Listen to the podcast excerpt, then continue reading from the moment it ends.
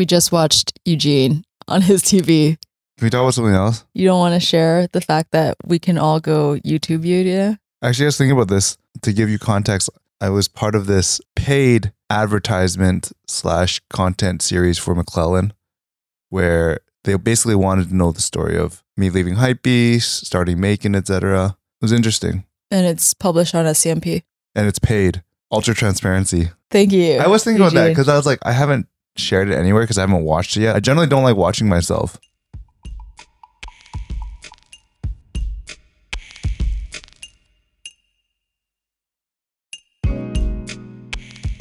This is Making It Up, a podcast where we tell you what's happening in creative culture and why it matters. I'm Charisse Poon, and my co host is Eugene Kan.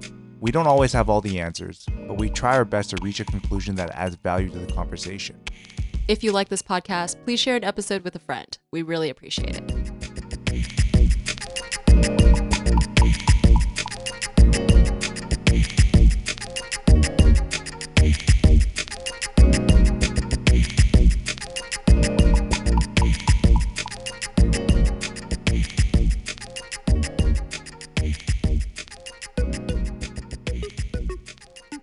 But you don't mind listening back to yourself, so it's the watching yourself. Yeah, I think I look bothers you. stupid.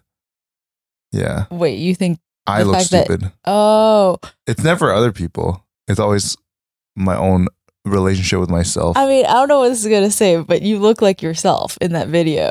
So if you think you look stupid, I'm here to tell you that that is how Yeah. you look. so I had to do makeup, right? hmm And like, I kind of now I understand contextually from a female's perspective, like the impact of makeup. Not necessarily on the physical side, but the the psychological side of needing to put on makeup. Did you feel more confident? What no, it mean? just feels that you actually feel shitty about yourself because you're like, oh, like Do you think you might you might you might think you look yourself? fine, and then I go up and she's like, yo, let me let me let me fix this shit Oh, up. Let I me fix that you shit up. Yeah. Yeah.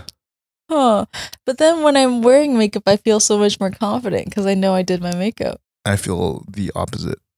I mean, maybe it's different, but I mean, there's obviously different reactions. yeah. I guess the other thing to talk about is unfortunately, this is only our second in person recording, but now we will not be in the same city. It was easier to find a time when we actually were not in the same city. yeah. I'm flying in what? Less than 12 24 hours. Yeah. Mud. Back to London Yeah. and then gonna pack up a few things and then head to LA. That's not been announced yet, but I guess now is as good a time as any other. Oh, well, uh yeah, Charisse is moving to LA. Damn.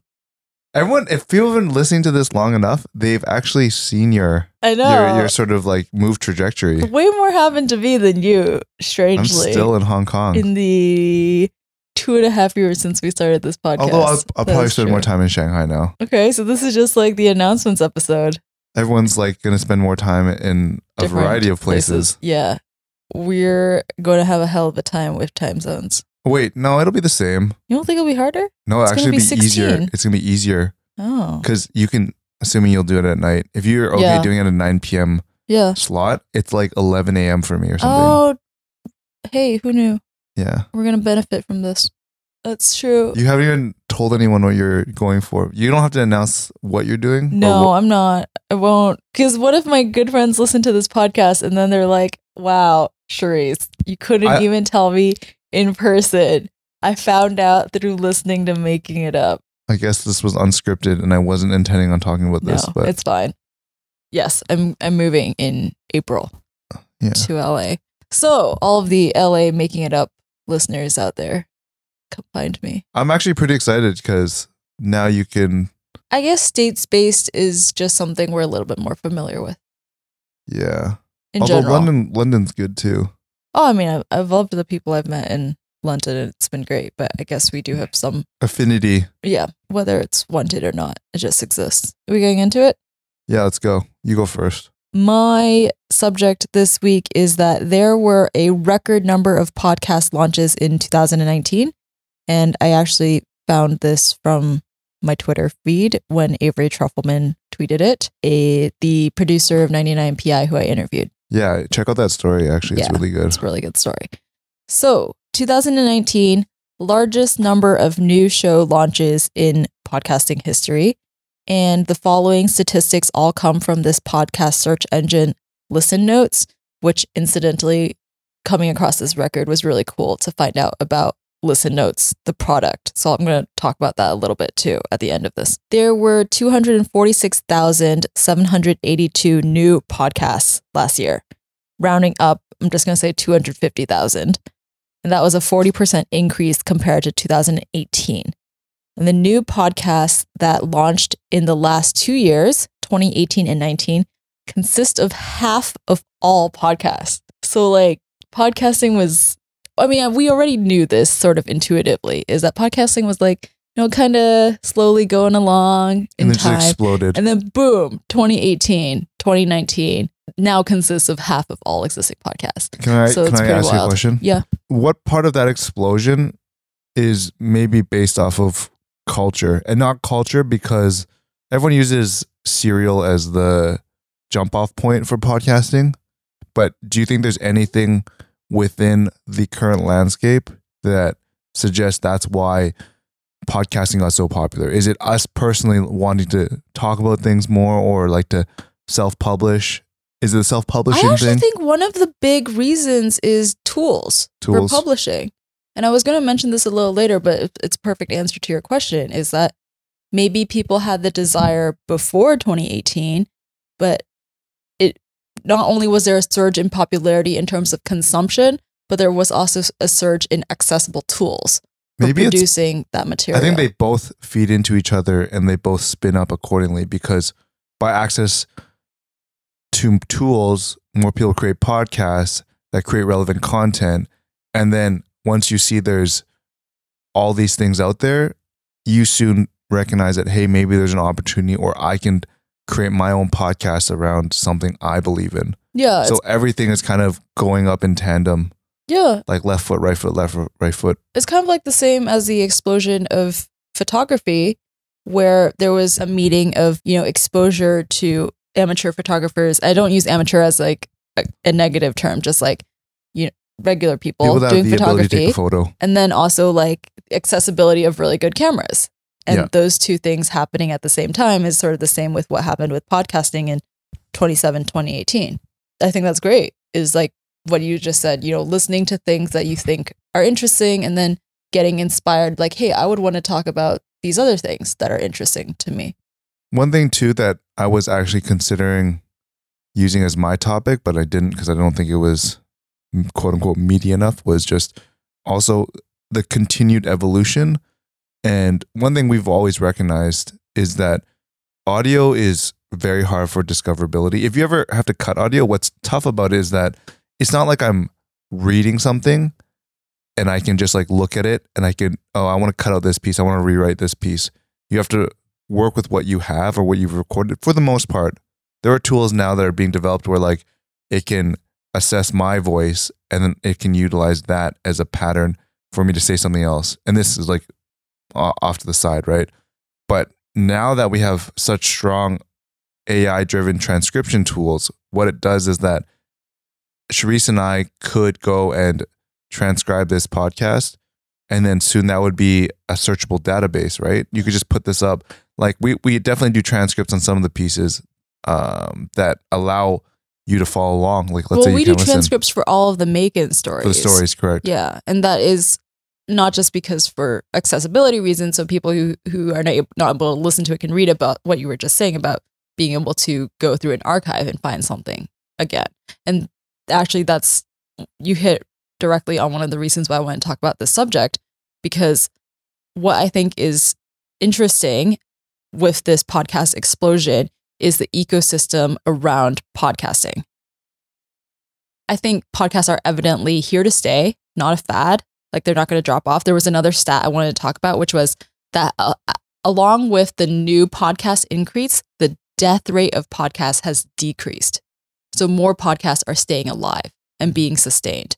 So that means uh, really positive things in general for the, I guess, creator community, which is that people are both interested in making and then have the commitment to keep things going. So that's pretty exciting. And then I think that means that what you're talking about tools is can only be in the future. Like they must be coming up. This greater ecosystem of searching or libraries or archives, all the things around podcasting that we have around music and movies and television, like I think that will come. Yeah, totally. And I think that's pretty exciting. And that that's also why I wanted to talk about Listen Notes because Listen Notes, this is definitely not a paid ad, but it's this search platform that searches all of podcasts that are in existence. And it even though it's not perfect because it doesn't trawl through the audio transcripts, as you said, it does have really good search capability for like, let's say I was doing research on Eugene. I could search Eugene Kan and it would find every episode that has you as or my a guest. appearance or whatever. Yeah. Yeah. I, I do wonder in terms of the absolute quality of podcasting if the actual rise of it will follow the same rise as some of the other creative industries. So what I mean by that is we talked about accessibility to the tools and then also just like the the visibility aspect of it, right? But will we see an increasing amount of better podcasts in terms of like I guess what I should probably preface why I think this way. Like what I think is I think you'll have better and better podcasts come come online. But I think the one thing that will hold it back is still that the medium is still very different. Mm. Like I think that the the lack of visual impact of podcasts, which because they're voice right, I think it actually is a little bit more difficult for you to create viral moments. I think that Mm. visual stuff still drives virality, right? And then on top of that, I think this is something that's also another side is Spotify just launched like a new uh, way of monetizing podcasts, like a new ad network type thing. But maybe it just has to come in marketing somehow or in the ways that you talk about podcast episodes because books are also not exactly viral in the sense that you have to read a whole book. But then I could also easily screenshot a book passage, right? Right. So something like that needs to start existing for podcast episodes. Or just make I it a know little it's not easier. as easy. Yeah, they, they do kind of have like Anchor has built in tools for that. yeah. But I think that's the one thing that I see as the two deficiencies. And I don't, I don't mean that in a bad way, just so much of like these are No, things that definitely. will need to be fixed. like we try to do it manually on the Making social media where we excerpt parts of making it up and share it on IG stories. But obviously, in order for podcasts to really grow in majority popularity, then everyone has to be able to do that. Like someone could listen to this episode and be like, I really liked what Charisse and Eugene said here on Apple Podcasts. Can I clip like this one minute and then share it? Which they can. Can they? On Anchor, they can. Oh, I didn't know yeah. that. But it's also not that great of an experience. And it's not easy. Yeah. The thing is not easy because it's the one thing I find a lot when you're editing audio is that you have to re listen a lot. Yes, you reread when you're editing, but it's not like you're doing it four or five times. You're or just it would have to i mean it's hard for me to imagine this happening but just like projecting into the future like instagram has music for their ig stories Mhm. where you can just go through like the popular songs and then pair it to your photo what if they had that for podcast episodes Mhm. obviously it would just be like the most popular podcast out there if it was automatically generated but in theory that could happen Yeah.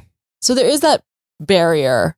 There is that difference, just like in the medium. And for podcast to be podcast, it just has to be a continuation of audio. Like once it becomes audiovisual, I don't really think of it as a podcast in the same way. Mhm. But I do think it's possible for it to still get like that kind of popularity that might keep it from ever being as big as like right the Yeah. movie or TV industry. I'm not but saying it needs to be yeah. as big. It's more that these are the things that if they were solved, I think it would further accelerate the growth.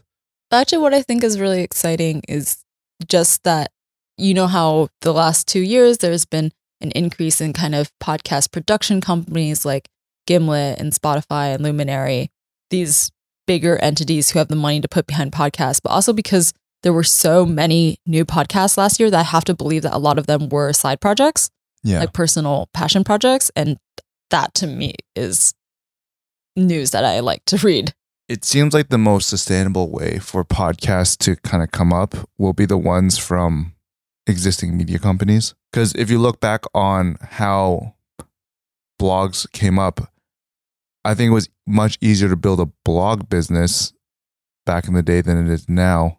But podcasting doesn't have to, I guess I don't think of it as needing to be a business. Correct. But I'm just saying that if you want this to sustain itself, right? Like there has to be a pivotal moment. And I think that you saw a lot of podcasts uh, struggle because they weren't able to get that immediate traction. But one thing is that if you look at how blogs came up, they had access to like Google AdSense and whatnot. And that allowed them a certain foundation they could grow off of. But if you never achieve that sort of financial foundation, then maybe it will only ever be a passion project. And as we know, passion projects have the have a much higher incidence of failing because at some point someone's like, oh, you know what, I need to make money or whatnot. Yeah. I'm I could think of another barrier. I was going to also say think about Google AdSense, but another barrier is that when you had your blogger, for example, or Blogspot or whatever it was, people could comment really easily and you could interact with your audience. And podcasting doesn't really have that. And that can be another motivator. Like even if you don't have that ad revenue, if you know that you have this dedicated audience and you can communicate with them, and that can keep you encouraged. And podcasting doesn't really have that same comment system. Yeah. Yeah. Everything now is just so much more difficult because you have comparatively less attention. I feel like I should mention the founder of Listen Notes since all of these stats came from Listen Notes originally. It's this person named Wenbin Fang, who is based in SF, founded it in 2017 after being frustrated by existing search platforms out there. It was a personal need, started as a side project, and then clearly became useful to other people. Now it's this full time job that he runs entirely by himself. So, and he's really passionate about both podcasting and search capabilities and really believes in podcastings as archival material that can be useful for people. Yeah. So he has this sort of like objective podcasts should be as much of a research material like books are in a library Mhm. that you could go through that material and look for what you need. And it's especially interesting because you can utilize it for far more context given there's a lot more interviews given. Like podcasts generally follow an interview format. And it would be like firsthand sources. Exactly. Yeah, if more people just had that easy ability, like you were saying, to like find it and then go through. It just takes a little bit more effort right now. Yep. Anything else? One last thing, it's a little bit of an aside, but another stat was that 78% of all podcasts right now are in English. And I wonder if there will be a trend of increasingly more non English language podcasts. There has to be. But Yeah. I remember a few years ago, I was talking to a friend in Japan, um, and I was like asking him how the Japanese podcast landscape was, and he's like, "Oh, it's like non-existent." Yeah. I had Yeah, a I know- Japanese friend tell me the same thing. I know. China has a growing podcast industry. Like one of the big companies are actually out of China. Uh, I forget the name of it, but basically they've tried to create uh, monetization structures around podcasting, and I think Mm. that's a big benefit. Mm. The other top four languages, if you're curious, are Spanish, German, French, and Portuguese Seems So about Europe. right, yeah, centric. yeah, Yep. So I think that's just something that could be that could come up or not. It, honestly, I could see it not really happening in the next few years either, and Yeah. still it being majority English. Yeah. I'm happy to be. Well, I guess between us, we're three of those existing 400,000 podcasts out there. yeah. It also makes me feel better just like about our listener count because, like, obviously, not everyone can subscribe to everything and listen to everything. I mean, it's about getting visibility right. I think that's the most difficult thing for anything, and I think that actually will probably be part of the conversation we'll have in my topic. Should we move on?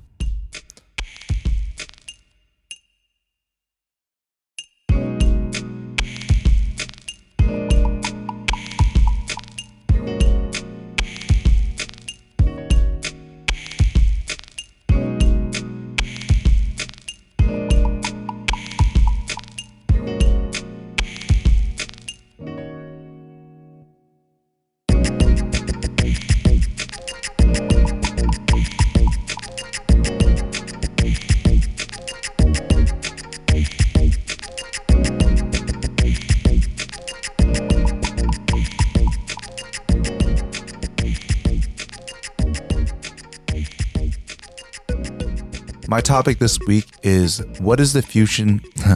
My topic this week is what is the future of fashion PR after Black Frame closes its doors?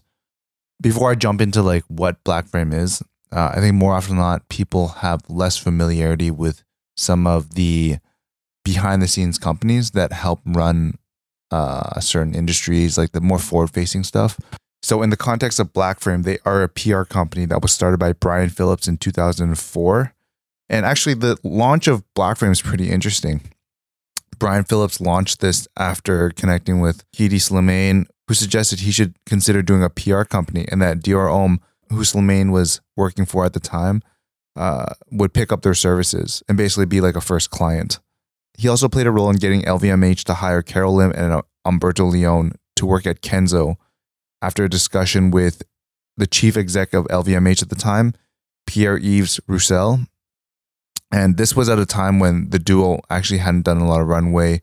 They were definitely on the rise in their career, but this was an opportunity for them to kind of flex in a different way and like sort of work.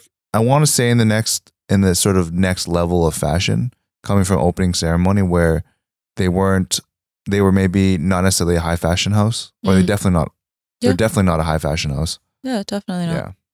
And over the past few years, Black Frame has developed a pretty good client list like Nike, Herschel Supply, Helmut Lang, Kenzo, and Converse. And some of these guys have been working them for a long time. It's not just like, hey, we just picked them up like last year. It's something we've been working with. It's they're they're people we've been working with for a long time. Like 10 years Yeah. plus some of yeah, them. some over a Yeah. decade. One thing I thought was interesting was, you know, in the realm of PR and it's like trying to enhance brand in a way and it's trying to create visibility without necessarily paying for it. You know, like you're just reaching out to people, you're hoping people understand your brand and they want to on their own interest write about It's trying brand. to generate passion for a brand Correct. that's real. without paying for it. And it's more like Yes. you going in, yeah. The, well, I- if you were paying for it, then it wouldn't be genuine. Exactly. It's like trying to get people excited about a brand because they're actually excited about it. yeah. So how do you talk about it in a way that makes it exciting? Correct. Yeah, that's a good way of putting it. As once again, Charisse just like clarifying my complex thoughts. You're welcome. This was, I think, relatively big news within fashion, right? Because Black Frame is arguably one of the bigger PR firms out there. And both the Business of Fashion and Vogue Business reported on this. Both of those It's in the name, platforms are like uh, quite literally in the name. the importance of them in the context of fashion business. But uh, in this quote from Vogue Business, Phillips says the center of gravity for information has splintered into a million pieces, aka media fragmentation. In that process, I think the power that came from being in PR has been diffused to a great degree. When I look at what the future holds, it's a fusion between the worlds of content with film and TV and advertising. I think they're going to merge. No, I have absolutely no bone to pick with that. I think that's 100% valid. We talked about it a lot, I think last week too. I think it's really impressive that he, while in the industry, while being this leader with great experience, can see so clearly what's happened to the field that he is in. I think there's still definitely going to be PR companies out there that exist, but I don't know if they will be as quick to react as Phillips. Because like I would say that most people are pretty surprised by this because it's not like they were necessarily seen as someone that was. It was like it wasn't like people looked at Black Frame and were like, "Oh, it's time for you to Mhm. close up shop," right? It was. I think it's in some ways a bit of a surprise. Oh, Um, definitely. I don't know the behind the scenes to be honest. Maybe this was something that was kind of in the tea leaves, which apparently there was a, a holiday gift that suggested that perhaps like they were gonna close up shop soon. Interesting. Yeah. Well, I think it's well, obviously this is hindsight, but also from Vogue Business, it, you cited the Phillips role in getting LVMH to hire Carol Lim and Humberto Leon, which is so not a traditional PR related move.